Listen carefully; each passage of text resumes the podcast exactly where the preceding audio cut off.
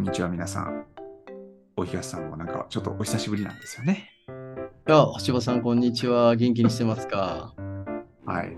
まあ、このポッドキャスト毎週配信してるとは言いながら、うん。まあ、ちょっとね、この収録の間隔が空く 空く時もあるし、うん。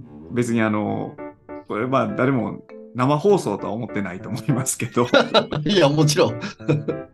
やけど、うんまあ、どれぐらい空いてるかみたいなのはまあ。ね、まあ、それはちょっとあえて言わずに、ああ、時々で。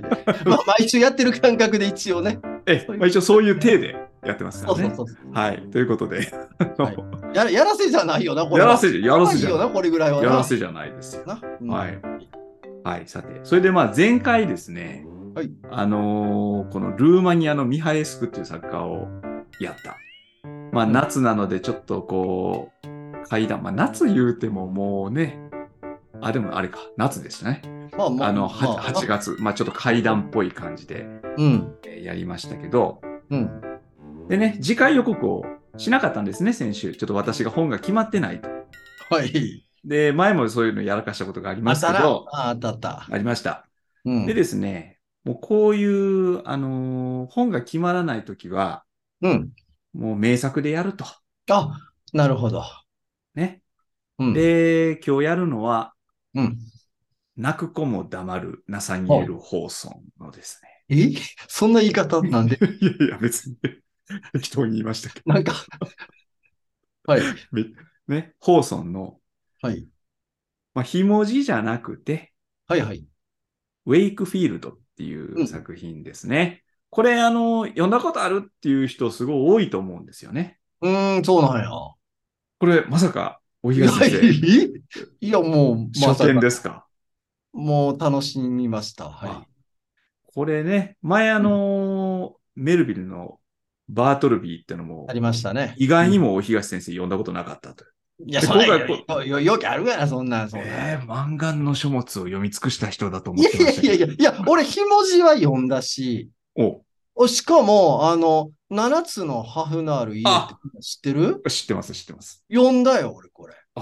すごいですね。いや、あの一行たりと覚えてないけど、何書いてあったかも覚えてない。でも、でもひもじは覚えてるでしょいや、もうでも、なんかあのー東海岸のさ、はい。セイラムやったっけでしたっけ魔 女狩りかなんかの、ああいう、あーちょそっとうそうそうそう恐ろしい場所が舞台やな、ぐらいのことしかもああ、まあでもね、うんそういうもんなんですよね。う。うん。で、まあそういう意味では、このウェイクフィールドは非常に短い作品なんですけれども、うん。うん。あのーこれまあ有名な作品だと思います。で、いろいろこの、ですまあ、かな謎めいたお話なんですけどね。確かに。うん。はい。なので、あのーまあちょっと、もうよく知ってる、これ聞いてる人もね、もうそれはもううよん知ってるよっていう人もいるかもしれませんが、まあちょっと今日お付き合いいただいて、試食会ではは最い初にどんな話なのかっていうことを、えーはいまあ言うわけですけど、まあこの要約を僕らがやってるんですが、はい。え今回の小説はおあつらえ向きなことにですね、は冒頭のさい最初の段落が、あ、うん。実はあらすじ説明になってる小説なんですよね。もう著者が書いてくれてる著みた者い。が書いてる。であちょっ。とね、あの、今日はズルしてそれを朗読したいと思います。いいですね。はい。。じゃあ、ちょっとお聞きください。お願いします。何かの古い雑誌か新聞で、ある男の物語が実話として語られていたのを筆者は記憶している。それは妻の前から長い間姿を消していた男、仮にウェイクフィールドと呼んでおこう、の話であった。かように抽象的に言ってしまうと、さほど異様な話には思えまいし、また事情をきちんと具体的に述べぬ限り、人の道に戻るとか、少子千番とかいった非難も当たるまい。しかしながらこれは夫婦間の義務不履行の例として、記録上最も悪質というにはほど遠くとも、おそらく最も奇妙な例であろう。さらに言えば、人間の気候を列挙した一覧表に目を通しても、これほど推挙な行為はそうざらにあるまい。この夫婦はロンドンに住んでいた。夫は旅行に出ると偽って、自宅の隣の通りに曲がりし、妻にも友人にも知られることなく、またこうした自己追放の理由などこれっぽっちもなしに、20年以上の年月をそこで過ごしたのである。その間、男は毎日己の家を目にし、ウェイクフィールド夫人のよるべない姿を頻繁に見かけもした。そして、結婚生活の私服に、かくも長き空白を挟んだ挙句に、彼の死が確定したものとみなされ、財産も整理されて、その名も記憶の外に追いやられ、妻ももうずっと前に人生の秋のやもめ暮らしを受け入れていたところへ、ある夕暮れ時、あたかも一日出かけていただけという風情で、男は静かに自宅玄関の敷居をまたぎ、終生愛情深い夫となった。一遍も噛まへんかった。はい。なんだな。 いや、上手に読んだ。まあちょっとね、あのーこれ翻訳は柴田元幸さんの役で、はいあの前に、あのーメルビルをやったのと同じ本、アメリカンマスターピース古典編っていう本の中に入ってるんですけど、うんあのーメル、あのメルビルじゃない、あの、ホーソンは、まあ、19世紀の中頃の作家ですから、おそらくちょっと古風な原文なんでしょう。この柴田先生も、ちょっとそういう感じで訳しておられるので、えー今こうやって朗読で聞いて、なんかちょっとわかりにくいとこあったかもしれませんけど、要するに、このウェイクフィールドっていう男は、まあ、フラッと家を出て、まあ、奥さんに、まあ、ちょっと経ったら戻るから、みたいなことを言って、出てですね。で、お家のすぐ近くに間借りして、うんで、まあ、奥さんの様子を見つつ、なんと20年間もおそこに暮らした。奥さんからしてみたら、旦那が、まあ、失踪というか、蒸発した状態で、20年の長きを一人で暮らさなければならなかった。で、20年経って、ふらっとこの男戻ってきた。で、まあ、そういう話なんですよね。うん。うん。これ、 これどういう話なんでしょうね、これ。これ、お東先生どうでしたこれ読んでみていやいやい。まずやっぱり柴田先生の翻訳は上手やな。 あ、それも言わずもがなの。うんさすが。の。はい。今読んだ中で言うと、夫婦間の義務不履行の例として、記録上最も悪質というには、ほど遠くとも、っていうね。うん、そうですね。こううん夫婦間の義務不履行っていうこはとい。ですね。これは、そういうことなんですね。夫婦間には義務があるんですね。うん。まあ、やっぱり、一つの何ですか、これ。契約みたいなもんですか夫婦関係っていう我のは々はやっぱり契約を交わす、そのまあ結婚してるとしたら、うん。契約を交わすっていうことなんですね、これね。うん、そうでしょうね。で、そこにはいろんな義務が、うん履行しなければいけない義務というものがあるはずで、はい。でこれはそれをやってないっていう話なんだね。まあ、家にいてないんやからね、この人。義務の果たしようもないですよね。あの、いろんな疑問がやっぱり湧いてくるわけですよ。はい。その、その義務は、の中に何が含まれてんねあ、や。はいはいはいはいはい、はいうん。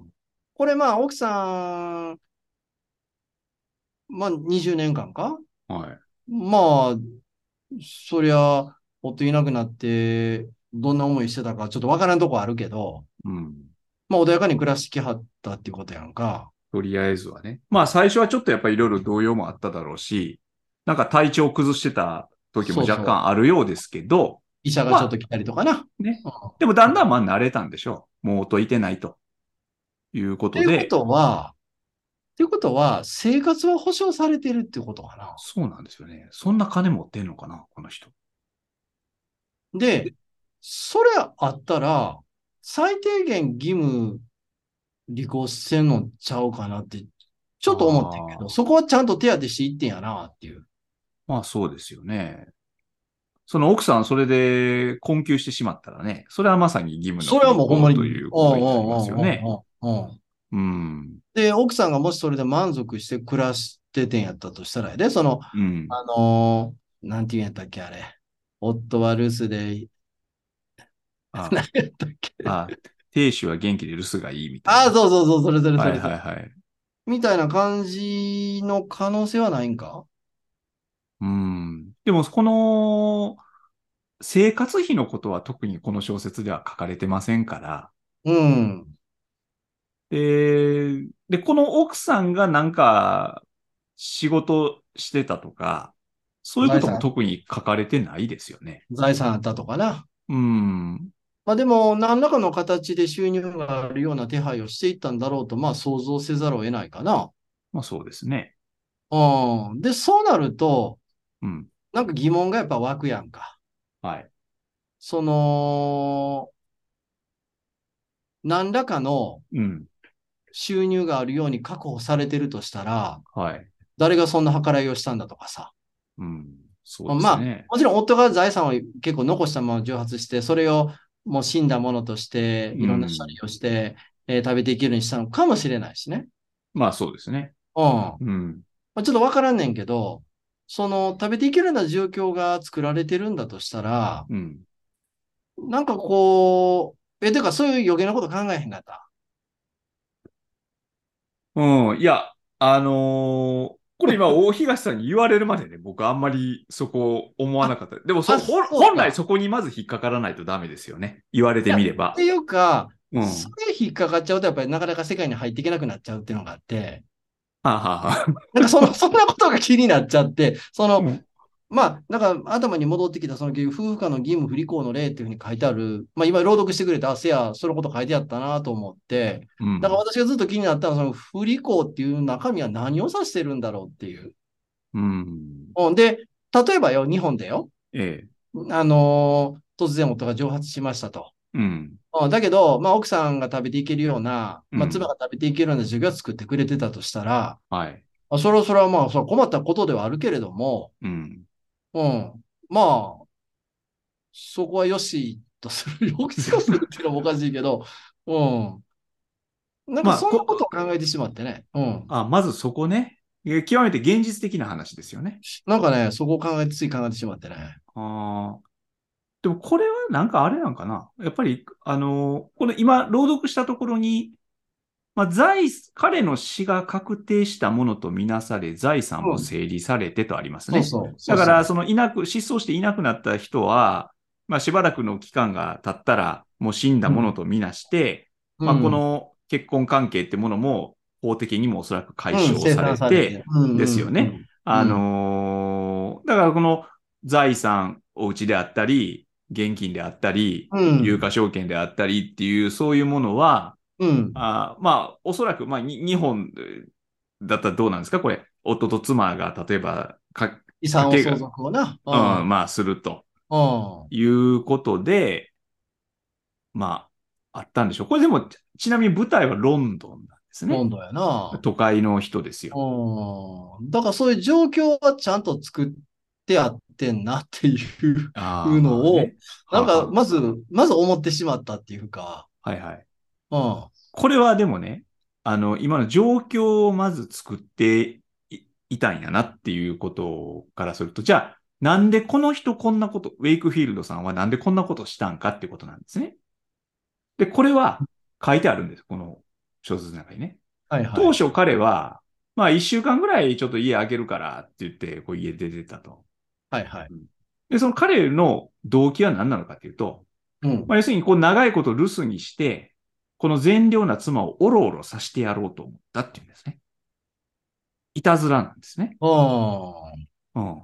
お前これ結婚なんやと思ってんねんっていう話ですけど、こういう動機でこの人は、まあ出た。で、当初は一週間ぐらいで、その妻が、いや、全然帰ってけえへんけど、うちの人どないしたんやろうってこう心配する、せやな。その様子を、お隣、まあ、と、隣というか近所のところまかあ、ら近ね、くでちょろっとのそ盗み見てな。見て、っていあう、あこう、あれだった。それが、だんだん、というか、まあ、気がつくともう20年もそれやってたっていう話なんですけど、だから、この人は、よ、その善良な妻をおろおろさせたろっていういたずらであって、別に妻のことが嫌いなわけでもないし、うん。別れたいわけでもないから、うん。だから、妻が困らないように何らかの算段はした上で家を出たと。だから、大東さんのその、引っかかったところ、うんお。金のこと、こういうのは、なんかちゃんとしてたんじゃ ないですかいや、ほんで、だから、同じことが、この、だから、夫の生活についても言えて、うん。その、一週間のつもりでこんな周到な準備をするかっていう疑問がまた湧いちゃうんですよあーはいはいね。はい格好のおあつらえ向きのところを見つけて、まあ、確かで、に当な。然そこでは、あの、食事とかを出してもらうわけやろうけど、当然口止めとかしっかりせんなあかんわけやん。あそりゃそうですよね。あ。だからその気配を消すっていうことを経済的なこう支えも含めて、うん。やらないといけないっていう、そこの莫大な労力っていうことをつい考えてしまって、うん。だからそんな思いつきでできるようなことでもねえよなって。だから、その両、それをも考えてしまってね。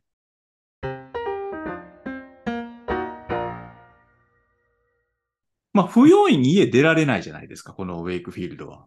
近所歩いてたら、うん。あ、ウェイクフィールドの旦那さ ん、あれ、なんか、いなくなったって奥さんえらい騒いでましたよ。言ってたけどねとかななるでしょ。だから、なんかちょっとあの、カツラとかなんかそういうの用意してあ、そう そう、用意してカツラ変装して外出てるみたいあな。あだけど、あの、人の目がたくさんあれば当然気づくやつもいるじゃない、ないかっていう気がね。そこが、でもね、やっぱりね、ロンドンでしょ、これ。都会ああ、大都会で、こああう、匿名的に生きてるっていうのかな。だから、まあ、その、カツラ被って、うん。やってたら意外とやっぱりその近所の人無関心なんじゃないですか。僕ちょっと知らんけど、そのロンドン。いやー、でも。さ、世界も広いけどさ、うん。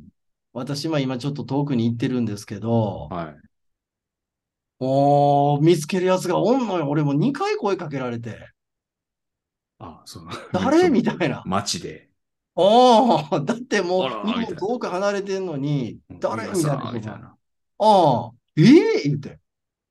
ああ、ああ、2回やで、1回ちゃうで。そうか。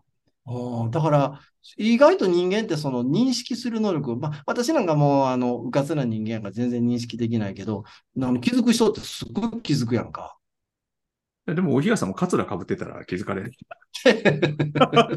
まあ、でも帽子かぶってたりとかな。その、の瞬間すれ違っただけで、うん。あれみたいな。ああ、ああ声かけてくるっていうのはすごい能力やな。向こうは向こうで、あの、ひああなんかこう人連れだったりとかするわけで、私は全く気づかなかったけどね。うん。はいはい。だから、これ、その、すうん、だからまずそれ、そういうよ、まあ私はだからそういう余計なことをまず考えてしまって、で、で、なんでそういう余計なことを考えちゃうかっていうと、うんはい。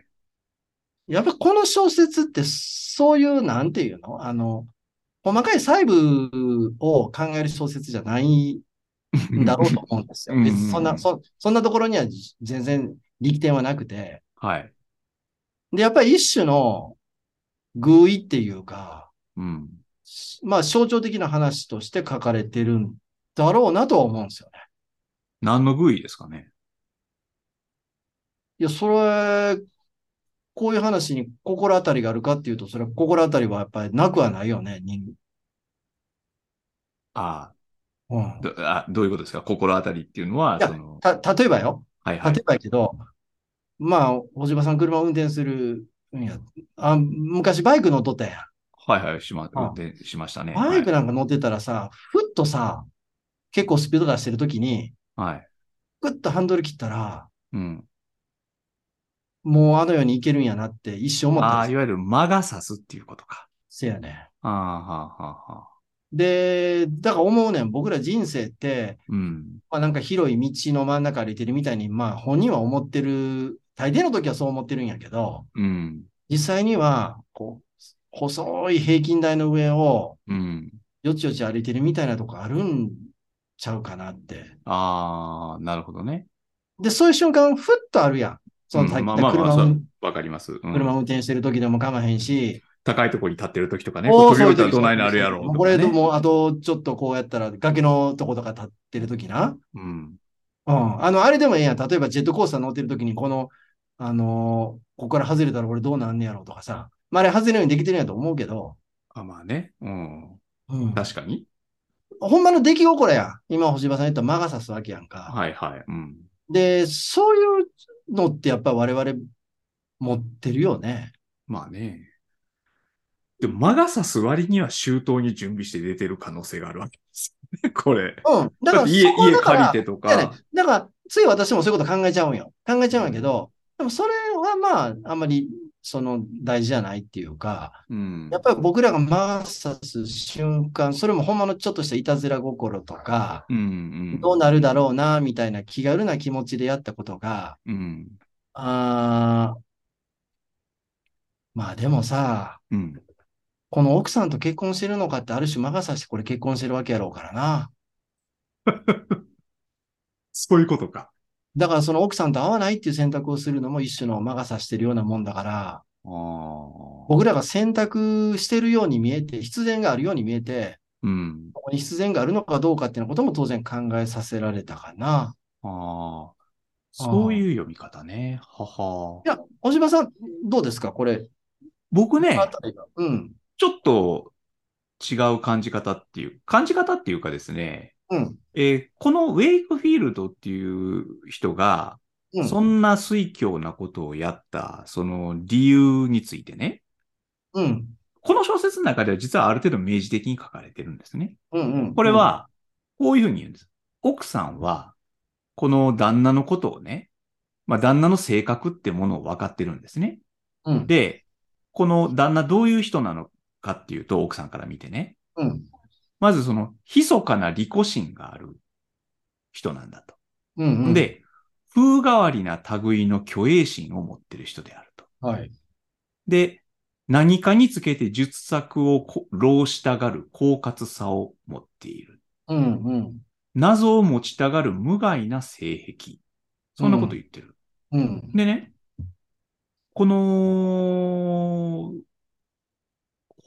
彼、これはね、えーっと、奥さんが言ってるんじゃなくて、彼が自分のことをそう言ってるのかな字の文かなこんなこともまあ、書いてるん作です者よが、まあ、まあまあ、うんまあ作者の見方ですけどね分析やなうん分析や。ううんん。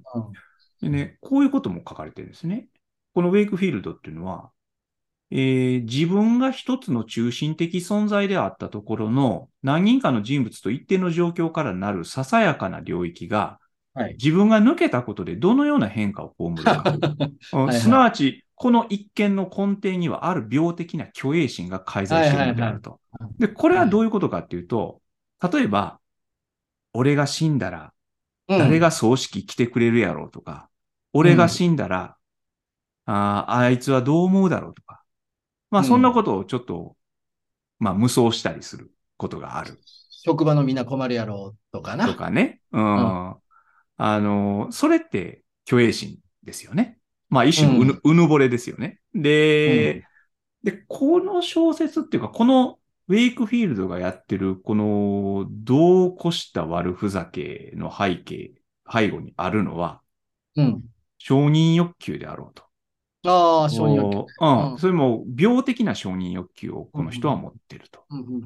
うんんあの、自分の存在っていうものを、うんまあ言うたら、自分という人間の重要性っていうか、うんあーそのことを強調したいがためにっていうか、うんあー俺がいなくなったらどうなるかっていうことを、ほんまにやってみたっていう人なんですね。で、だけど、このウェイクフィールドっていう人は、うんあー極めて平凡な人なんですね。これもこういうふうに書かれてるんですけど、うんロンドンに住む人々のうち、翌日に皆が記憶しているようなことを最もなしそうもないものは誰かと問われたらウェイクフィールドであるみたひいな。どいよね。ひどいね。極めて凡庸な人であるといううことん。ですよね。うんだけど、ウェイクフィールド本人は、まあ、自分、重要な人物とは言いませんが、うんまあ、まあ、何らかのうぬぼれを持っていて、少なくとも妻にとっては重要だろう。まあもちろん。ろんそうですよね。うんうんううん。ん。だから、ちょっと俺がいなくなったらみんなどんな感じになるか、ちょっとどんな顔してるか観察したろうみたいな。だかおう。うん。らそういうことですね。でもこの承認欲求っていう、まあもともとはね、うんこれ心理学の言葉だと思いますけど、うんあ、のー割とよく今使われる言葉じゃないですか。うん。承認欲求の病っていうものがあってね、うん。まあ、SNS だなんだで、あの、一生懸命こう、俺はここにいるって叫んでる人たちがいるわけだまあ、けど、俺らのポッドキャストとかと同じようなもんやない か。これを承認欲求の病か。まあ、ある種のな、ある種の承認欲求あるんちゃうそら。ううん。んうん。でもなんかこの承認欲求っていううか、まあ結局ね、取るに足りない、足らない人間なんだけど、我々んは。うんうん。だけど、私っていう人間をやっぱりかけがえのない存在と、おまあ見てほしいっていうね、うん。まあそういうことが彼のこの失踪の動機なんじゃないかなっていうふうにこう思ったんですよね。出発点はな、そういうのな。出発点はね。あでも、思ったほど、奥さんショック受けてくれへんかった感じ。 なんか淡々と、その奥さんは結局、まあ、現実を受け入れざるを得ないですよね、そりゃ。ああ。ううん。ん。で、だからまあ、教会に通ってな。そうそう。うん。だから結局ね、彼が20年もいいなかったっていうのは、うん。どんな変化が、え、何も全然変化起きひん。なんか起きるやろって、それを待ち続けて20年経ったっていうことなんですかね、 これ。ちょっとでも承認欲求だけやと20年は長すぎひんから。すぎますかね。 いや、途中でなんか起きてるんかもしれんけど、うん。まあ読んでる限りは淡々と20年経ったみたいな感じやかまあねら、だからもう出るに出られなくなってみたいなことではあるんだ。まあ最後、もう普通に帰ってくるわけやけどね。普通に帰ってきて、うん。で、奥さんは普通に前ね普、通にお受け入かげなれ さい。てくれた。うん。うん。でもこれはでも、いや、あのーうんはい我々こういうタイプの話っていうのは、こういろんなところで読んできてるし、見てきてるっていうか、うん、うん、漫画とかでもありそうややしな。そうそうそう。うん。帰ってきたマルタンゲールっていう有名な話あがああ、はいはい。うん。る、うん、帰ってきたら、あの、別の男が自分の名前で うん。自分の奥さんと暮らしていたっていうね。うん。で、まあ、推理小説なんかだと伊勢湾台風で行方不明になって、でも実際にはしあの生きててとかさ。おおそんなんありましあたっけこれよく、うんこれ推理小説だからよくあるようなパターンやんか。うん。失踪したと思われていた人間が実際生きていたみたいなさ。はいはい。うん。うんほんで、まあ、あの、最初の方で星葉さん、蒸発っていう言葉を使った。これちょっとこ古めかしい言い方ですよね 久。しぶりにこれ使う言葉。今僕ら言わ子ない供時代でもさ、よく使ったよね。蒸発したらしい。よく言ってましたよね。なんかうんワイドショーとかでね。今なんて言ってんの行方不明って言ってんの行方不明とかでしょうね。まあもうちょっと情緒的に言うなら失踪とかいう言い方になるんでしょうなぜ蒸発って言わなくなったのかって、まあちょっとよくわかんないけど、でもう、ん。蒸発が許された時代があったんだと思うんだよね。 なんで許されたんですかあの、例えばさ、あの、私このピョート活動でよくなんか幸せの黄色いハンカチの話してる気するけど、はい。あの、高倉健はあれ、福岡、九州の方でなんかまあ、不良をやってて、うん。ほんでそこから蒸発して、あのー夕張に来てんねんな、あれな。うんうん。。ほんで夕張で、人殺したんでしたっけうん、千恵子とあ、出会って。出会って、ほんで、まあ、あのー奥さんが流産したのでショック受けて、うん。で不良と肩ぶつかった時に昔の野生を思い出してしまって、あ、で、そうぶちのめして、あほんで、網走に6年間入ったと。入って、うんほんで、まあ出てきたっていうね。はいはい。うんだから、あの、こういうふうな人生って、まあ、あったんだと思うんですよ。流流浪の人生っていうかね。うん。で、蒸発っていうのを僕ら子供の頃聞いて、なんかある種の憧れなかった。蒸発するっていう。 だからだからその言葉が醸すすごいミステリアスなね、うん。イメージっていうのはありましたよね。あったよね。憧れて別にお自分が蒸発したいとは思わなかったけど。俺今さ、もう蒸発ってすっごい難しいやん。あまあ、いや、もちろんあの頃も難しかったと思うんやけど、それでもうん今ほど戸籍はしっかり管理されてなかっただろうし、うあん、そうでいうまあね。今我々いろんなもん持っちゃってるやんか。もうそれは保険証でもパスポートでもさ、免許証でもいいし、まあ今もまあマイナンバーカードもあるやん。あそれに何と言ってもスマホの GPS もありますからね。ほんで、サイバー空間に我々の痕跡っていうのはもう結構残されちゃってるでしょう。ん、そうですそう、ね。翻訳文学試食会 もまさにこれも黒歴史をどんどん刻んでいってるわけですけ 刻 ど、ん我々でいはっね。てる。だからもうこれ作った後、蒸発するのすごい難しくないそうですね。な。うん。あまあでも別に僕たちが蒸発しても、僕たちのこの語りは永遠に残るから、ね。残ってるっていうことやねんけ ど。その、さっきのあの、その、スピード出してバイク乗ってる時の感覚みたいなのと、うん。蒸発っていう感覚はやっぱりちょっと通じるものがあるだろうと思ってて、うん。うんだから、これはやっぱこのウェイクフィールドとしてやっぱ僕の感じだと蒸発願望。蒸発願望。うん、で、それはあー我々の中に持っている蒸発願望で、うんまあ。その蒸発ってのはどういうものなのかって説明するとなかなか難しいけど、やっぱりそれは常識の世界からやっぱり逸脱して、まあ、ある種の世界に我々が入っていくっていうことに、まあ、破滅願望って言ってもいいと思うしね。ああ、なるほどね。あ僕らが正常な、あの、正常なっていうのは何が正常かってごめんなさい、難しいけど、うんあ。の日常生活を送れなくなるときってやっぱりいくつか理由があって、まあ、一つは身体的な病気う言ったんり、。うんまあ、事故なんかもそうだよね。はい。それからやっぱり僕らが精神的に何らかの支障をきたした時っていう、うん。結構大きくあると思うんですよ。うんうんでそれは、もちろん自ら選び取ったものではないのかもしれないけれども、うん。えー我々の周りを実はかなり、まあ、だからこれ無意識みたいなもんやんか。無意識に我々はやっぱり取り囲まれてるわけでしょ。うん。うん。意識してるのってごく一部やんか。うん。で、その取り囲まれている海に飲み込まれそうになる瞬間っていうのがあって、うん。それが、あの、まあ場合によっては狂気かもしれないし、蒸発っていう行為かもしれないし、死っていう行為なのかもしれないっていう。うん。その危うさをやっぱりこの小説はすごくひしひしとうん。感じさせてくれるんやけど、最初になって変な疑問をいろいろ覚えてしまったから、 なんかちょっと入りきらまんうちに終わってしまったっていう。まあ、短い小説ですしね。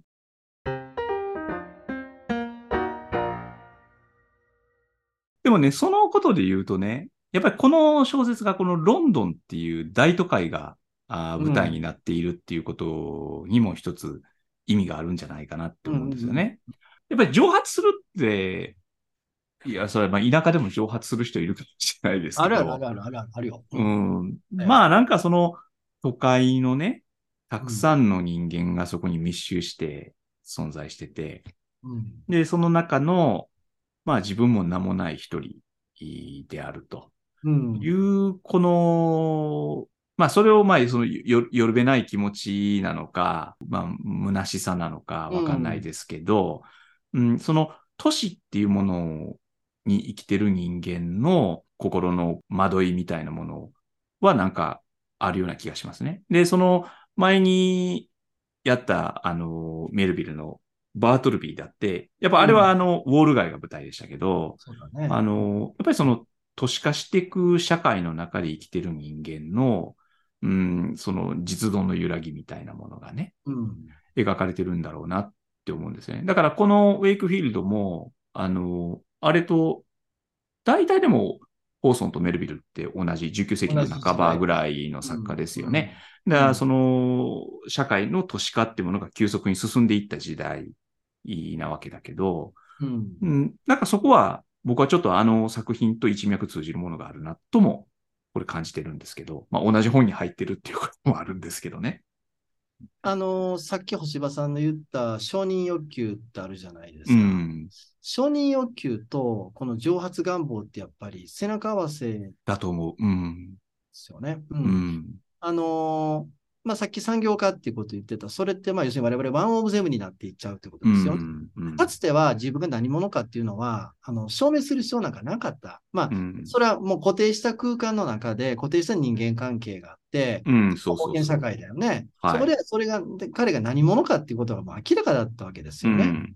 だけど、その産業化社会っていうのはそういう関係を解体していく中で、うん我。々ワンオブゼムになっていっちゃうと、いや、うんそうじゃないんだ。俺ワンオブゼムじゃないんだっていう承認が欲求っていうか、自分はうんうん他とは違うんだっていうことをうん証明したいっていう強い、やっぱりこう願望が生じるはんだい。はい。うん。ただ、それが逆に今度は自分を消滅させた、させたい。まあ、うん消滅させたいって言い方がいいのか、これバートルビーなんかまさにそうだったよね。あうんの、えーっと、自分が生きてることを拒否するっていうふうに言えばいいのかうん。まあそうでしたね。う。うんん。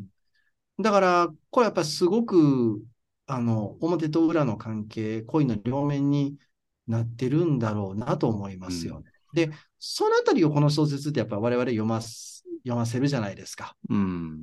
うん、で、自分に当てはめて読むことも結構できる小説になまっあてるそかうでらすね。怖いうん怖い、うん怖さがあるのかな。ただ、もうちょっとなんか話、細かいとこ詰めといてっていう。いう感じはしますかね。あれでもね、今のおひがさんのおっしゃったね、この、まあその承承認要求って話なんだけど、でもその都市化、産業化した社会において、えー我々ってのは常にこう、いわば交換可能な存在なわけですよね。職場においてもそうでしょう。あのー別に私の代わりはいくらでもいるわけですよ。うん、いやいやいや、んいないと思って働きたいよね。いや、まああ のー苦しいなともうみんな大変なことになってると思う。まあそう思いたいわけですけどね。思いたいけど、そう。だけど実、際にはそのね、じゃあそういうし現代社会においてですよ、うんその自分がかけがえのない存在であるというふうにうん感じられるのは、本当は家族がそういう場所であるはずですよね。あウェイクーフィールドは、ウェイクフィールドの妻にとって、うん夫である俺はかけがえのない存在である。だから、うんその妻に対してうんこういうことするのは、やっぱりちょっと頭のネジが緩んでるっていうかね、飛んでるっていうかね、って思うんですよね。なんで妻に対してそれやるのっていう。それがでも、でも一番そこに強烈に出るっていうことちゃうう。ーん一番よくしてくれた人に一番ひどい目に合わせるっていうのは人間やんか。うん、まあね。ああ。うんだからそれは奥さんにやっぱり向かっちゃうんちゃう、それは。奥さんに向いたのか。ででもその、この行為が奥さんに向いたっていうところに、うん。まあ、まさにこの彼の、あの、は、まあ、大東さんの言い方だと、その破滅願望っていうものが出てるとも言えますよね。本来奥さんにむは、それは向けちゃいけないもうんのだと思うんですよ。彼が、例えば職場から急にいなくなるとかね。それならまだしもだけど、い奥やさんに対してそれやるってなんでやのってそれはいう。まあ、それは、それはまあ、道徳的に言えばそういうことやろうけどな。うん。いやえっとね、もう一つ疑問を星葉さんどう考えるかちょっとこれ聞きたいんですけど、はい。奥さんはどう思っててんやろこれね。でもね、これ奥さんがどう思ってたかっていうのは、でもさっき言ったように、奥さんは夫ってちょっとやっぱり変なことしかねない男だっていうふうにこれ認識してるわけですよね。うね。うん。だから、この、ついに変なことしたかって思ってるうん。ところはあるかもしれない。うん。その、密かな利己心、風変わりな類の虚栄心、うん何かにつけて十作を浪したがる狡猾さ。ああで、そして最後に、時折この善良なる男が示す、ちょっと変な感じ。うん。これですね。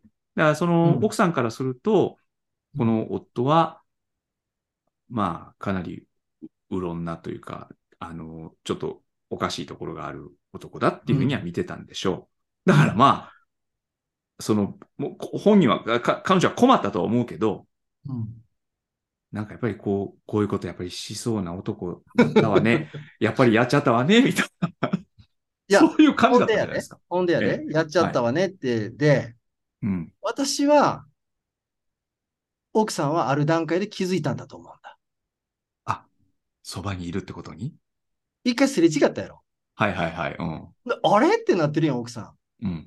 あれ なんか、あれん音と、目もあったけど、今の男はって。みたいなね。はいはい。だから僕さっき言った、その人間のその顔に対する認識力っていうのはやっぱりかなり驚くべきものがあるなと私最近だから立て続けに経験して。まあその時、ウェイクフィールドは、あの、カツラも被ってたはずですよね。その奥さんとすれ違あっのた時服装もな。服装でもね。も、で、まあ年も取って顔もちょっと変わってるかもしれんけど、うん。これだいぶ経ってからですよね、すれ違ったのもはうだいぶ経ってねから。うんう。ん。ねえ、僕ある段階で気づいたんじゃないかなと思って。 夫そばにおるでと。何をしてるんだろうか分からん 何してんのかわからんけ何をどし。てるか分からんけど、とりあえずいてるらしい。だから、もあうー帰ってくるのを、いつ帰ってきても家に準備してたんちゃうかな、思って。あはー、なるほど。それはちょっとそれは思う。ありますね。だけど、20年もね、あれしたら、うんほんその20年待たずとも、うん、うん法的にはもうこの結婚ってものは解消されて、そうそうそうそうそう。で、この彼女は別に再婚したって構まへんわけだけど、そうそうでも、再婚しなかったわけでしょ、うん、うだん。から黄色いハンカチよろしく夫の帰りを待ってたわけじゃな待いっでてすた、か。待ってた、待ってた。ま、まあ、待ってたのか、待って帰ってきてもいいよと思ってたのか。うん。なんか夫婦でそういうプレーを、シチュエーションプレーだをしてからるね、よあのー最初はその、まあ、奥さん、あまあ、ある意味気の毒っていうかな、お妻気の毒な立場かなと、ちょっと思っててんけど、はい。途中からもうせいせいしてたんちゃうかなと思って。先あめんどくさいやつな。ちょっとめんどくさいやつやん。その、大してめんどくさくないけど、ちょっとめんどくさいっていうのは美容的で嫌やろ。うん、うんまあ、ロマンも何もない男やんか、言うてみれば。まあね。なんかよくある、この暴力夫ですすぐ手上げるとか、そんなやつじゃないですから、ある意味それはそれで魅力があんねんけど、うんこれはもう、細かい、こう、なんていうの、嫌な感じがあるだけの男やんか、言ってみれば。うん。ちゃんと行き先もつ言っていったらええのに、言うたらまたぐちゃぐちゃ言うから、もう私聞かんとこうと思って、いどこ行くのって言わへんかったって書いてあるや んか。そうですね。だからもう途中から、先生、まあ、最初はさすがになんでどこ行ってんやろうってショック受けたかもしれんけど、うん。うん、せいせいしてて、ほんで、途中すれ違った時に、あやっおる、こいつと思って、あうーん。まあそれで、も、あの夫やったらやりかねないと。やそばにおるんやで、あれ、みたいああ、もう、ほっとけっていう。ほっとけ。な。なんちゅう話やってるね、これ。あの、いろんな読み方できると思うから、これ皆さんぜひ読んでみてほしいな。うん。うんでもこうね変な、変な気持ちになるで。変な気持ちになるん ですけ変ど、な気持ちでになる。うん。もこの、これを見ながらちょっと思ったんですけど、うんな。んかあのー最近、この試食会でもやった、あの、ジョン・チーバーの泳ぐ人もそうでしたけどね。はいなんかアメリカ文学って、うん。なんか結婚っていう主題をね、うん。なんかあんまりまともに扱わないっていうか、なんかこう壊れてる夫婦とかね、なんか変な感じああ。で、そ、のアメリカのこう、知りませんよ、アメリカのこう家庭観っていうものがどういうものなのか。うんうんだけど、うーんと、その昔のこうホームドラマ、アメリカのね、なんかだと、まあ、奥さんは結構ちゃんとしてて、お家の中で家のことなんかやってくれて、で、お父さんは、まあ、仕事に行くじゃないけど、うん、でもそれってね、あのーまあ今はもちろんそんな社会じゃ、時代じゃないけど、奥さんは、まあ善良なる母として家にいて、で、男は、まあ外に、まあフロンティアを探しに行ってんだからなんか知りませんけど、うん、まあ出てって、まあいろいろやるみたいなね。うんなんかその家庭っていうものを語るときに、なんかいつもちょっとこうアメリカの小説っていうのは少しこう社に構えてるっていうか、うんあの、結婚という主題をうんどういうふうにこう扱ってんのかなっていうのはちょっと気になりますね。うん、な今回の小説はこんな決対な夫婦関係を描く。うんあの、チーバーの泳ぐ人もそうだった。うんうん。 あの、前にね、ちょっと、あの、あれ、んなバンクーバーの空じゃねえな。何の空だったっけショーシャンクの空だっけそうねはいはいうんあれのあれも時にちょっと言ってた、はいアメリカってやっぱ契約社会で、そのうん契約をめぐって話がすごく、契約の話がすごく書かれてるっていううんね。まあ、そうですね。もしかしたら、やけど、結婚の契約、まあだから今回義務不履行ってとこから話が始まってんねんけど、うん。それが常にちょっと題材になる。で、一番代表的なその契約としてあるのが結婚なのかな。で、まあ、うんわかんないよ。人によって違うけど、日本人は一般的にはあまり結婚を契約とは捉えてないですよね。うん。うん。うん。うん。まあ、結婚、あの、契約とは捉えてないでしょうね。まあ、捉えてないおうん。一般的な市民感情として義ね、務を不履行してるみたいなことはあんまりはうん。あんまり言わへんから。だだから、その辺が我々にとってある種の、まあ、んっていう決体な感じが、ううんんあるかもしれないですよね。まあ、そこが、まあ、アメリカ人にとっては結構トラウマのポイント、僕らあんまりトトラウマのポイントにならないところだと思うんだけど、うん。なるのかもしれないね。それはあれですかね、その宗教的なこともあるのかな、プロテスタントのなんわからん。こうそ、れやとイギリスとかでもそういう話がいっぱいあっても良さそうな感じやけどね。うーん。やっぱ、り社会がこう経験則じゃなくて、ルールでできてる社会の話かなっていう感じはするね。うーんうん、なるほどね。我々はもう経験則で社会作っちゃってるからね、あの、うん、あの暗黙の合意っていうかね、それを、うんあの土台にして社会を作るっていうことをやってるから、うん、うんまあまあ、わからん、アメリカはもちろん暗黙の合意がすごく働いてる場面もあると思うんやけど、う。うんはい。まあ、ちょっとね、だから、この、結婚っていうものがどういうふうに描かれていくのかっていうのは、でもこれは、あのーちょっと関心を持って見ていきたいえでっすね。とね、こうまあ、出てくると思いますわ。出てくるとい思います文ね。学やるとね、出てくると思う。いずれフィッツジェラルドやりたいと思ってますけどね。うん。これテまあーマにそなる、う、そうですね。フィッツジェラルドだってそうでしょう。うん。うんはい。まあ、ということで、あのうー今回もちょっと、あの、奇妙な味わいの小説を読みましたけどもね。怖さで言うと、もう全然前回の階段より怖いやろ、これ。まあ、前まあ、そうですね。前回のかルーマニアの階段より怖いですね、これ。まあ、あれはあんまり怖い話では実はないからな。うん、まあね。あの階段集に入ってるけど。ううんん。でもなんかやっぱ非常にこうシュールな話でね、今回も。あのーあ短い作品ですけど、うん、なんかいろいろゾワゾワさせられる作品でしたね。はい。 はい。で、えー来週はですね、これは大東さんがあの選んでくださいましたけど、これはちょっと、はいなんていうんですか、あのーもう少しなんかわ分かる話っていうか、まあ、普通に読んで。 普通に読める話でしたね。うんはい。なあのんなんですかはい。メキシコの作家をまた取り上げて、うんパチェーコっていう作家行きたいと思います。パチェーコえ砂漠の戦いっていう短編を読みたいと思います。これはあの、大東さんが大好きなあの、集英社文庫、ラテンアメリカ5人集の中に入ってるうん作品ですね。じゃああり次がとうございます回はパチエコ砂漠の戦い、はでお会いしましょう。ありがとうございました。はい、ありがとうございます。